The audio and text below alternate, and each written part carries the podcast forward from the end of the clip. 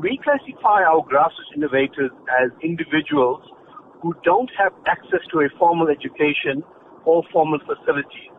And in the South African context, we have many of these individuals, mainly because a lot of the South African population is rurally based. The reason we're looking for them is that we want to provide them with the support that's required to grow their ideas to a more commercial environment where it allows these innovators to now become entrepreneurs to create new opportunities for themselves. Can you tell us about the types of innovators that you are looking for? This is an innovator who, who operates out of a township in Gauteng. And he decided to bring up this innovation because he could see that the, uh, the youth in his area were having a problem with transportation, getting to and from where they needed to go. And he wanted to make the transportation very efficient for them.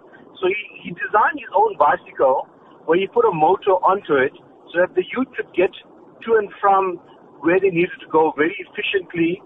Uh, but it, it was a dual kind of bicycle. So you, it, once the motor was there and there was fuel in the tank, the bicycle would work off the motor. If the fuel ran out, the bicycle could then be pedaled. And this bicycle could get up to 60 kilometers per hour over a small range. And why we try to support somebody like this? Because he's looking at an innovation that is relevant to his community, that is relevant to his area, but it's innovative because he, it's not just about the motor and the bicycle. He makes the bicycle to the needs of the person who's going to be riding it. So, Ashley, how do people get in touch with you? Well, we have a website, which is called www.tliu.co.za.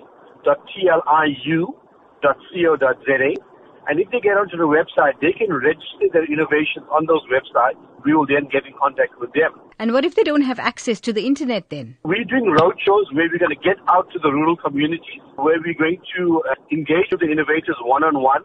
We're going to create manual means for them to, to, to engage with us. We're also going to take out our people to, to register them on our site in those rural areas.